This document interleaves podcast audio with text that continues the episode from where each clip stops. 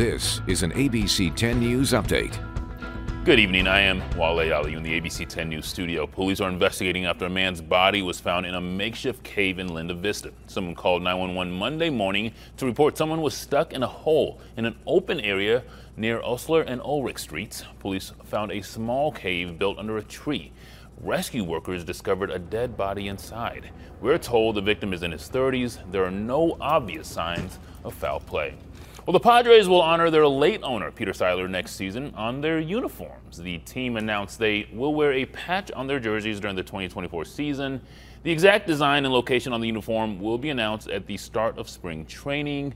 There will also be a public celebration of life for Peter at Petco Park the weekend of March 22nd. Peter Seidler died November 14th after battling an undisclosed illness for months.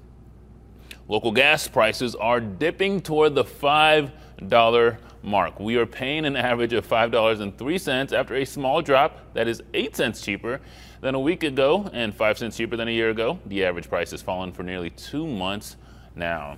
Let's get out to ABC 10 News meteorologist Megan Perry to see if the weather temperatures are dropping as fast as these gas prices. They actually are in just a couple of days. So tomorrow's going to be another nice one. Temperatures actually trending pretty close to average. We're looking at 60s and 70s for most of the county with 50s in the mountains.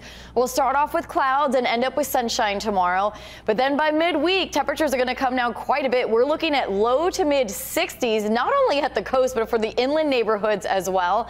This is all due to 2 storm systems that are going to be moving into the county. The first one arrives on Wednesday, mostly Wednesday afternoon into Wednesday evening, and then another system is going to be arriving late Thursday into Friday, but we dry out just in time for the weekend.